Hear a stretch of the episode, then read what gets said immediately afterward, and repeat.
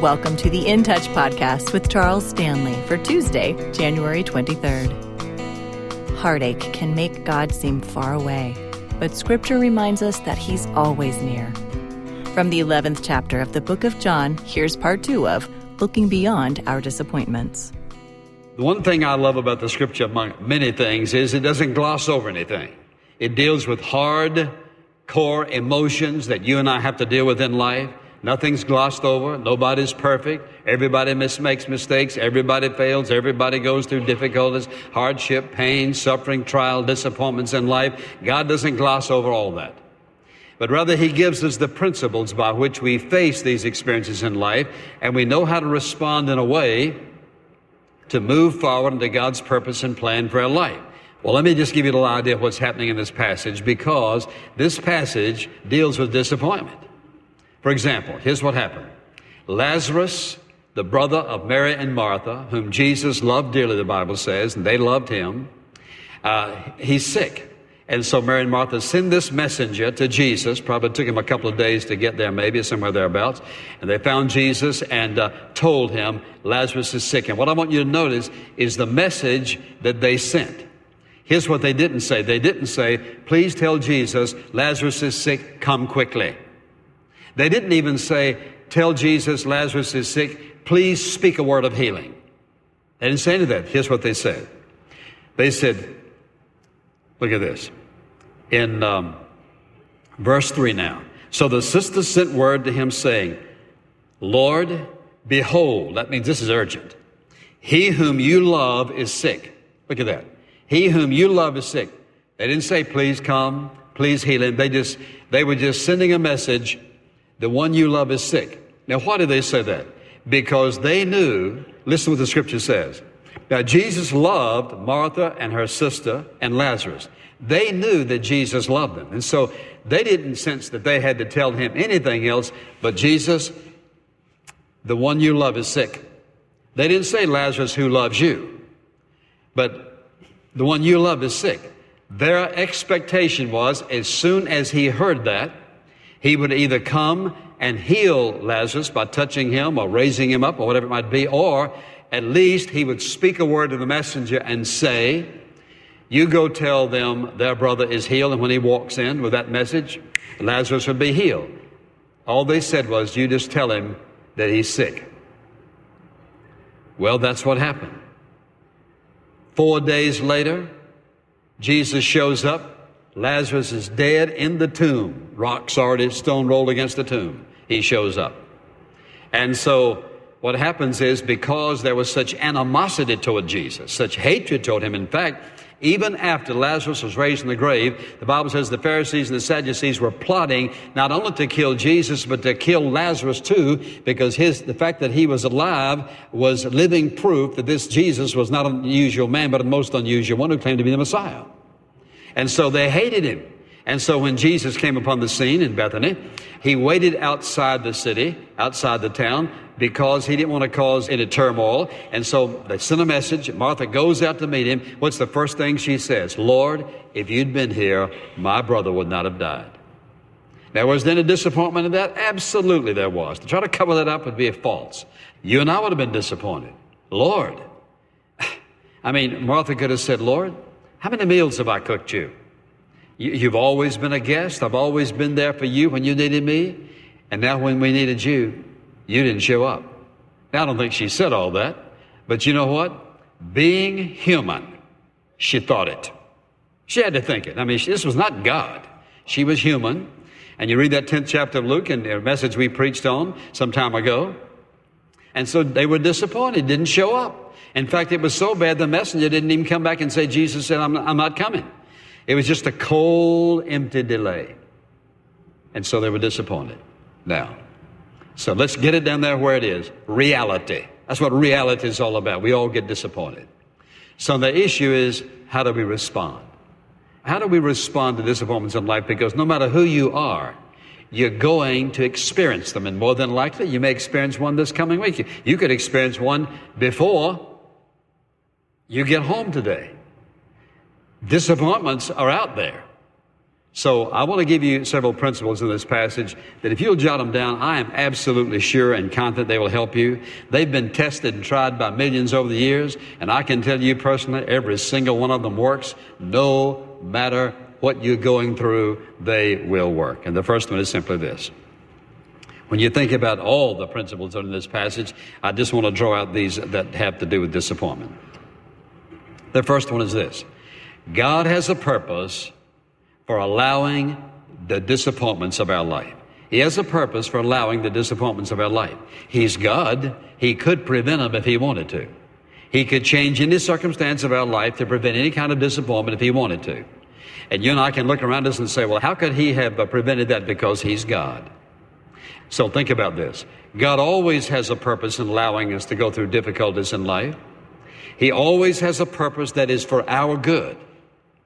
This is why I titled this message, Looking Beyond Our Disappointments, because when they come, we don't want to get stalled in the midst of them. We don't want to get derailed in the midst of them. We want to ask ourselves the question, God, what is it that you have in mind in this disappointment in my life? What is it out there that you want me to learn?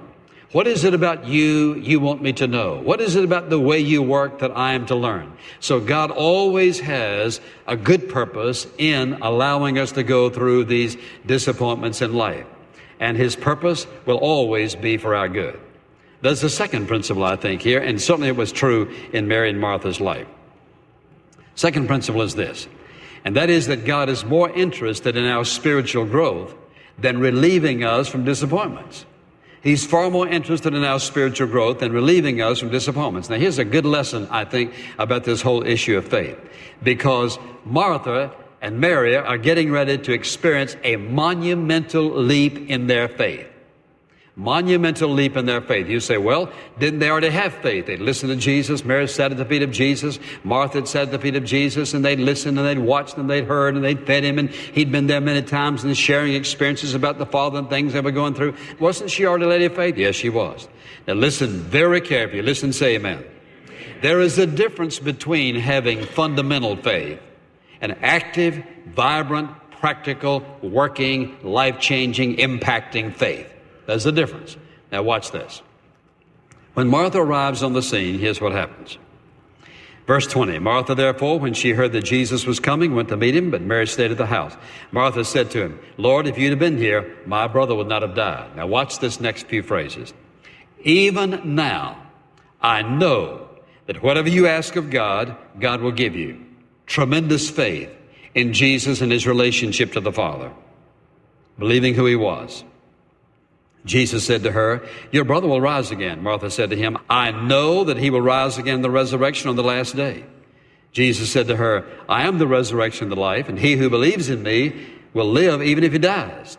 And everyone who lives and believes in me will never die. Do you believe this? She said, Yes, Lord. I have believed that you're the Christ, the Messiah, the Son of God, even he who comes in the world. Now, when it comes, now watch this carefully. When it comes to fundamental faith, she was loaded with it.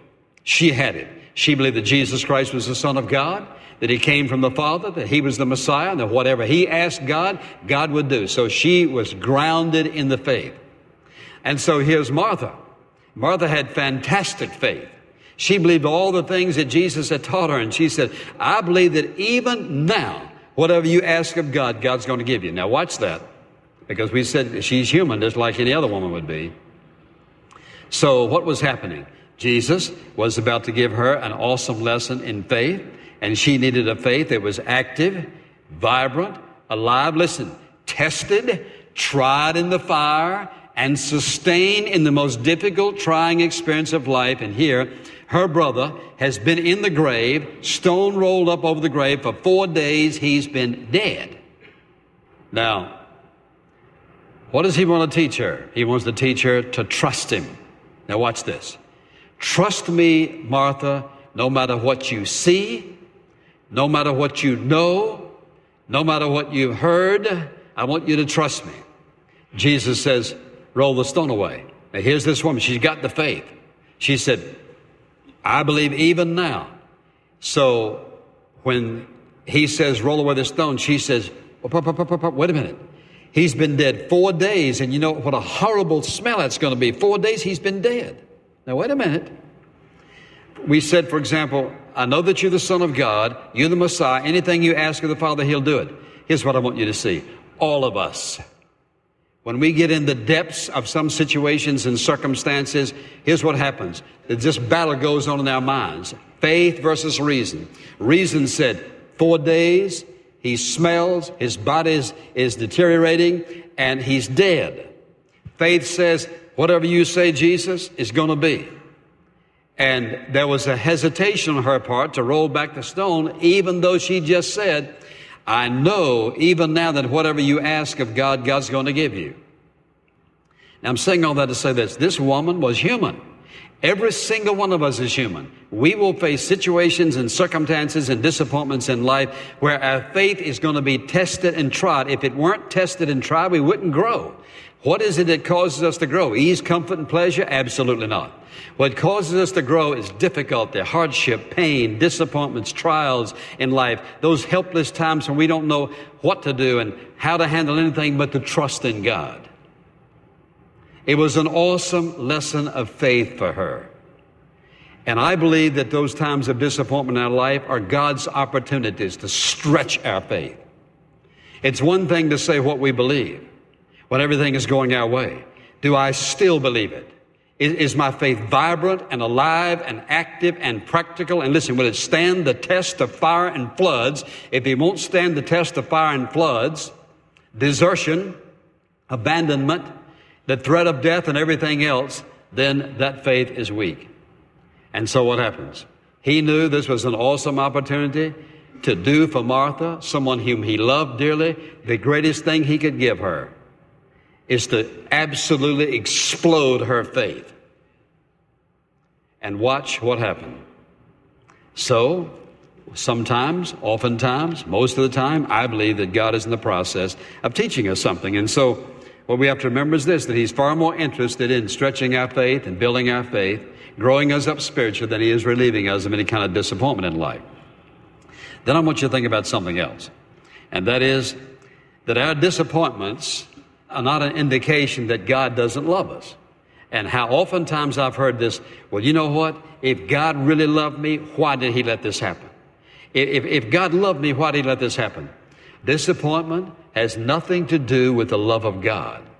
There is no indication that God does not love us because He allows us to go through disappointments. We just said He's got a tremendous purpose in mind and oftentimes fantastic purpose in mind. Oftentimes he's in the process of growing us up spiritually. It has nothing to do with love. Now watch what the scripture says. Scripture says, for example, when they sent the message, it said, Behold, he whom you love is sick. So certainly they knew that Jesus loved Lazarus and that he loved them. Now, Jesus loved Martha and her sister and Lazarus, so they had this wonderful, loving relationship, godly relationship with each other. And so there was no question about that. Now, what I want you to notice is this Jesus' response to them was silence.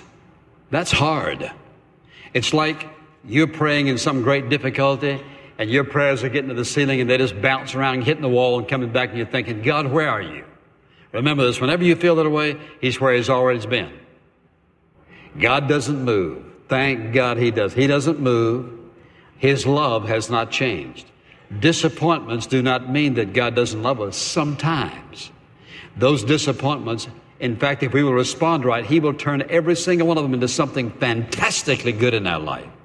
We will profit from the disappointments. But if we get into this mode, well, God, you, if, if you love me, you wouldn't let this happen. And yes, I am disappointed and I'm hurt. And um, Lord, why don't you do this and why don't you do that? That's not the issue. Because think about this. If you love somebody, you always want what's best for them. If you love someone, you will always try to provide what is best for them. Does God love us? Yes. Does He always want what's best for us? Always. Not sometimes, not most of the time, always He wants what's best. Does He provide His best for us? Always. Do we always experience the best? No. Why? Because we're not willing to surrender to what His best is. Because here's what I want you to remember. God's choice of our best isn't always our choice. We think we have needs that God knows we don't have. We don't think we have needs that God knows we do have. And so oftentimes in our disappointments, because we lose, or because there's loss, or because there's separation, because something happens out there that, that absolutely places us in a position of being so disappointed, we, we cry out, God, how could you love me and allow this? And all the time, God is loving us. Now here's the problem. When I'm hurting and there's pain, and, and the pain is so intense. I mean, I, sometimes it's difficult to feel His love and the pain at the same time.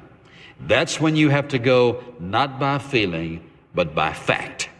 The fact is, the truth is, God loves me just as much in my tears, in my hurt, in my crying, in my pain, in my, in my sense of emptiness at the moment. He loves me just as much now as when everything is going my way. You can't go by feeling.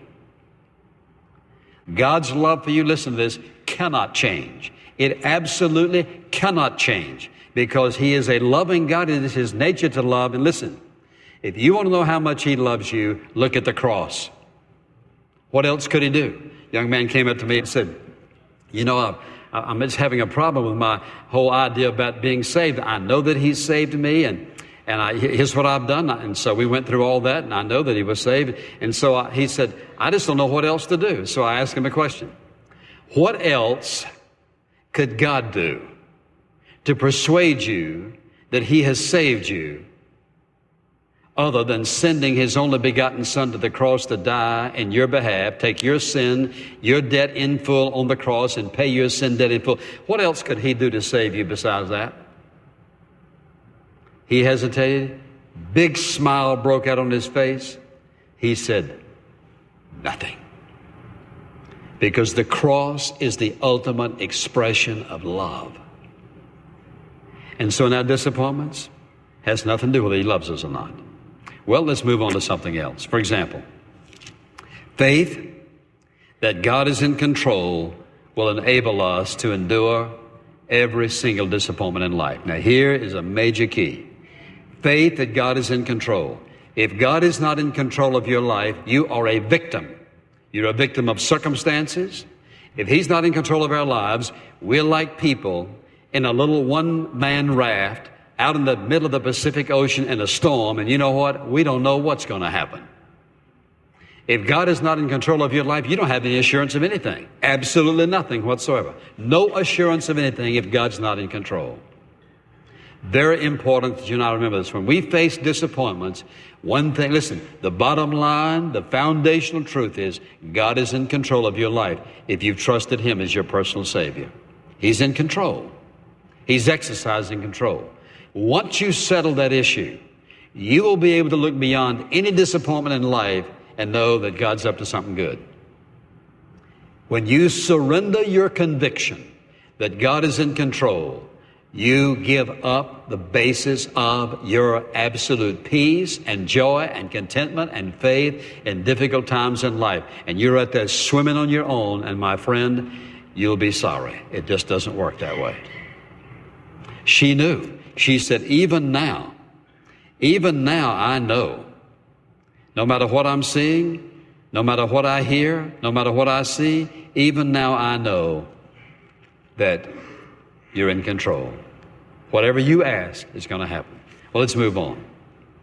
Something else I want you to notice, and that's this that peace will prevail in the midst of our disappointments when we learn to wait upon the Lord. Does that mean no pain? No. Listen, you can have pain and sorrow and hurt and disappointment and be grieved in your spirit. But underlying that, there's this indescribable layer of peace that absolutely cannot be moved because of your simple faith and trust in God. I don't like it, God. I'm hurting. I'm disappointed. Lord, you know what's going on. And yet, in spite of all that, I know that you're in control. And I know that you only want what's best for me. And I know you're only going to do what's best for me. Thank you for listening to part two of Looking Beyond Our Disappointments. If you'd like to know more about Charles Stanley or InTouch Ministries, stop by intouch.org. This podcast is a presentation of In Touch Ministries, Atlanta, Georgia.